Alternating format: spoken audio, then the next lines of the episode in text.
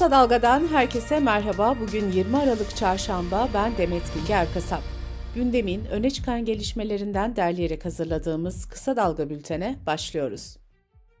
Yerel seçimler yaklaşırken partilerin çalışmaları sürüyor, işbirliği ihtimalleri de tartışılıyor. Son durum şöyle.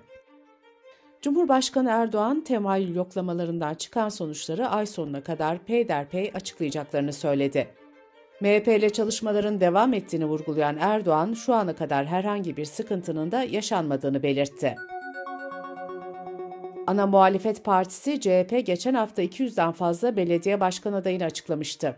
CHP'nin parti meclisi yarın toplanacak. Adana, Mersin ve Aydın belediye başkan adaylarının açıklanması bekleniyor. CHP İstanbul İl Başkanı Özgür Çelik sandık güvenliği konusunda çalışmaların sürdüğünü, 31 bin sandıkta eğitimlerin başlayacağını belirtti. Bir Gün gazetesine konuşan Çelik, ittifak konusunda da şunları söyledi. 2019 seçimlerinden bu yana İstanbul'da taban ittifakı sağlanmış durumda. Bu ittifak ruhu hala yaşıyor ve sokakta yansımalarını görebiliyoruz. Yerel işbirliği konusunda diyalog kanallarının tam olarak kapandığını düşünmüyorum. Çünkü toplumda işbirliği talebini görüyorum. DEM Parti müzakerelere açık olduğunu açıklamıştı. Gazete Duvar'dan Ceren Bayar'ın haberine göre parti adaylar için kent uzlaşısı arayacak. Her kentte ayrı ayrı değerlendirmeler yapılacak. O kentteki partiler, sivil toplum kuruluşları, meslek örgütlerinin görüşleri alınacak. DEM Parti bu arada batıda bazı seçim çevrelerinde de aday çıkarma kararı aldı. İyi Parti ittifaklara kapıyı kapatmasından sonra üst üste gelen istifalarla çalkalanıyor. İyi Parti Genel Başkanı Meral Akşener de istifalarla ilgili açıklama yaptı. Akşener şunları söyledi. Partimize kurumsal operasyon olduğu ortaya çıktı. Bu bir siyasi partinin iç işlerine karışmak demektir. Şu an itibariyle bir savaş ilanı olarak kabul ediyorum.''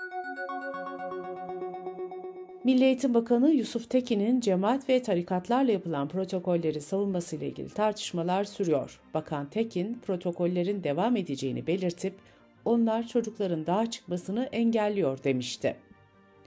CHP lideri Özgür Özel, Bakan Tekin'e tepki gösterdi, Cumhurbaşkanı Erdoğan'dan da Tekin'i görevden almasını istedi. Özgür Özel şunları söyledi. Geçmişte devletle FETÖ arasında protokol yapanlar bu ülkeye yaşattıkları acılardan hiç ders çıkarmamış. Milli Eğitim Bakanı meclis kürsüsünden anayasaya meydan okuyor. Kanal D'de yayınlanan Yargı dizisi Aile Bakanlığı tarafından Rütük'e şikayet edildi. Dizinin pazar günü yayınlanan bölümünde Aile ve Sosyal Hizmetler Bakanlığı'na bağlı yurtlarda çocukların istismar edildiği ve personelin de suç örgütlerine yardım ettiğine dair hikayeye yer verilmişti. Aile ve Sosyal Hizmetler Bakanlığı bu iddianın devlet kurumlarında kalan çocukların psikolojik durumlarına zarar vereceğini öne sürdü. Bakanlık diziyi Radyo ve Televizyon Üst Kurulu'na şikayet etti. Kısa Dalga Bülten'de sırada ekonomi haberleri var. Asgari Ücret Tespit Komisyonu şimdiye kadar iki toplantı yaptı. Komisyon toplantılarına devam edecek ve ay sonuna doğru yeni ücret açıklanacak. Komisyon toplantılarında bu yıl ilk kez masada 4 işçi yer alıyor. Türk İş heyetinde bulunan işçiler hayat koşullarını hükümete ve işverene anlatıyor. Toplantıda yer alan işçilerden biri karayollarında taşeron olarak çalışan Durmuş Öztürk. Anka Haber Ajansı'na konuşan Öztürk şunları anlattı. Çocuğuma 10 lira verebilmek için borç aldım. 26 yıllık evliyim. Yüzüklerimizi ve eşime ilk aldığım küpeyi bozdurup çocuğumun boğazından bir şeyler geçirdim. Bir baba için bu utanç verici. Aldığımız asgari ücret yetmiyor. Ev kirası, ekmek parası derken ücret tükeniyor. Bizim çocuklarımız da meyve yemek istiyor, bizim çocuklarımız da peynir yemek istiyor. Bunları yiyemiyor. Gelişimleri de zayıf oluyor. Bizler neden yaşam şartlarına uygun yaşayamıyoruz?'' Kadın işçileri temsilen heyete bulunan Hatice Akgedik ise şöyle konuştu. Alım gücümüz bitti. Toplantıda işverenlere, başkanlarıma da bakanlarıma da söyledim. Pazarlarda insanlar yerlerden çürük meyve toplayıp evlerine götürmek için nasıl mücadele ediyor bir gidip görün dedim. Türkiye Bankalar Birliği'nin verilerine göre borcu nedeniyle yasal takibe alınan kişi sayısı Ocak-Ekim döneminde 1 milyon 100 bin kişi oldu son bir yılda kredi kartı kullanan kişi sayısı da 1.8 milyon kişi arttı. Bireysel kredi ve kredi kartı borcunu ödeyemeyen kişi sayısı da 3 milyonu aşmış durumda. Pirinç fiyatlarında son 15 günde artış yaşanıyor. Baldo çeşidi pirincin fabrikadan çıkış fiyatı 41 liradan 50 liraya yükseldi. Dünya Gazetesi'ne konuşan sektör temsilcileri yılbaşından sonra fiyatların raflara yansımaya başlayacağını belirtti. Restoran, kafe ve pastanelere yeni bir düzenleme geldi. 1 Ocak itibariyle tüm mekanlarda fiyat listelerine giriş kapısı ve masalara konulması zorunlu olacak. Dış politika ve dünyadan gelişmelerle bültenimize devam ediyoruz. Gazze'ye yönelik saldırılarına devam eden İsrail'den savaşta yeni bir aşamaya geçecekleri açıklaması geldi. Bu arada Gazze'de İsrail'in saldırılarında hayatını kaybedenlerin sayısı 19.453'e yükseldi. İsrail'in yaklaşık iki buçuk aydır saldırdığı Gazze şeridinde 53 bin ton bomba kullandığı, 52 binden fazla konutu yerle bir ettiği vurgulandı.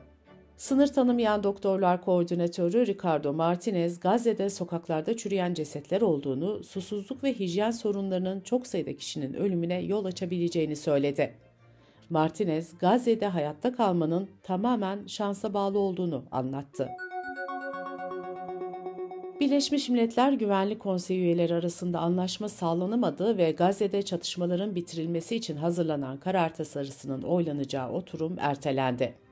Tasarıyı Birleşik Arap Emirlikleri hazırlamıştı. Tasarıda Gazze'de çatışmaların sonlandırılması ve insani yardımların artırılması talep ediliyor. ABD'nin çatışmaların sonlandırılması ifadesinde değişiklik istediği belirtildi. ABD Savunma Bakanı Austin, Tel Aviv'de bir basın toplantısı düzenledi. Austin, ABD'nin İsrail'e desteğinin sarsılmaz olduğunu belirtirken, Filistinli sivilleri korumanın da ahlaki bir görev olduğunu söyledi. Mısır'da yapılan seçimlerde Cumhurbaşkanı Sisi oyların %89.6'sını alarak üçüncü kez aynı göreve seçildi. Mısır'da 10 yıldan beri iktidarda bulunan Sisi 6 yıl daha Cumhurbaşkanlığı görevini yürütecek. Sisi'nin göreve gelmesinden bu yana muhalefete yönelik baskılar arttı. Buna rağmen Sisi'nin ülkede istikrarı yeniden sağlayacağına inanan çok sayıda seçmen bulunuyor. Ukrayna dış yardımların azalması nedeniyle bazı askeri operasyonlarını durduracağını açıkladı. Son dönemde ABD ve Avrupa Birliği'nin yardımları siyasi tartışmalar yüzünden Ukrayna'ya iletilemedi. ABD Kongresi'nde Cumhuriyetçiler 60 milyar dolarlık askeri yardım paketini bloke etmişti. Avrupa Birliği'nin son zirvesinde de Macaristan, Ukrayna'ya yönelik 50 milyar euroluk mali yardımı veto etmişti. Bu arada ABD Savunma Bakanlığı kongreye mektup göndererek Ukrayna'ya verilen silahların yerine yenilerinin alınması için ayrılan paranın 30 Aralık'ta biteceğini belirtti. Çin'de meydana gelen 6.2 büyüklüğündeki depremde en az 118 kişinin hayatını kaybettiği, 200'den fazla kişinin de yaralandığı belirtildi. Himalaya dağlarının uzantısındaki geniş fay hattı üzerinde yer alan bölge, Çin'de büyük depremlerin sık yaşandığı yerlerden biri. Bölgede 2022'de meydana gelen 6.8 büyüklüğündeki depremde de en az 100 kişi hayatını kaybetmişti. Öte yandan son aylarda peş peşe gelen depremlerle sarsılan İzlanda'da korkulan oldu ve bir yanardağ patladı. İzlanda Meteoroloji Ofisi yüzeydeki çatlağın yaklaşık 3,5 kilometre uzunluğunda olduğunu açıkladı. Almanya'da Noel affı gündemde. 670 hükümlü Noel'i aileleriyle geçirebilmeleri için erken tahliye edildi. Ancak tahliyeyi kabul etmeyenler de oldu. Kimi hükümlüler Noel'i cezaevinde geçirmek istediğini belirtti. Şiddet ya da cinsel suç işleyenler bu af kapsamına alınmıyor. Vatikan, Katolik kiliselerde eşcinsel çiftlerin kutsanmasına izin verdi. Bu karar eşcinsel evliliklerin onaylandığı anlamına gelmiyor. Karar metninde eşcinsel çiftlerin kutsanma töreninin evlilik töreni gibi yapılmaması istendi. Yine karara göre çiftler birbirlerine yüzük de takamayacak. Vatikan tarihinde devrim olarak nitelendirilen bu değişiklikle kilise cemaatlerindeki LGBTİ artıların kendilerini rahat hissetmesinin hedeflendiği belirtiliyor. Dünyada giderek yayılan haftada 4 gün çalışma Portekiz'de de uygulandı. Pilot uygulama tamamlandıktan sonra bir de anket yapıldı.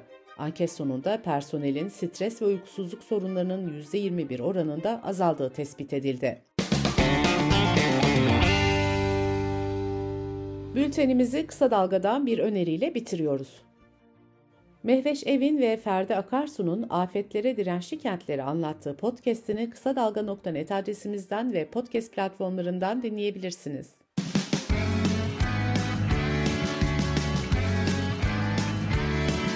Kulağınız bizde olsun. Kısa Dalga Podcast.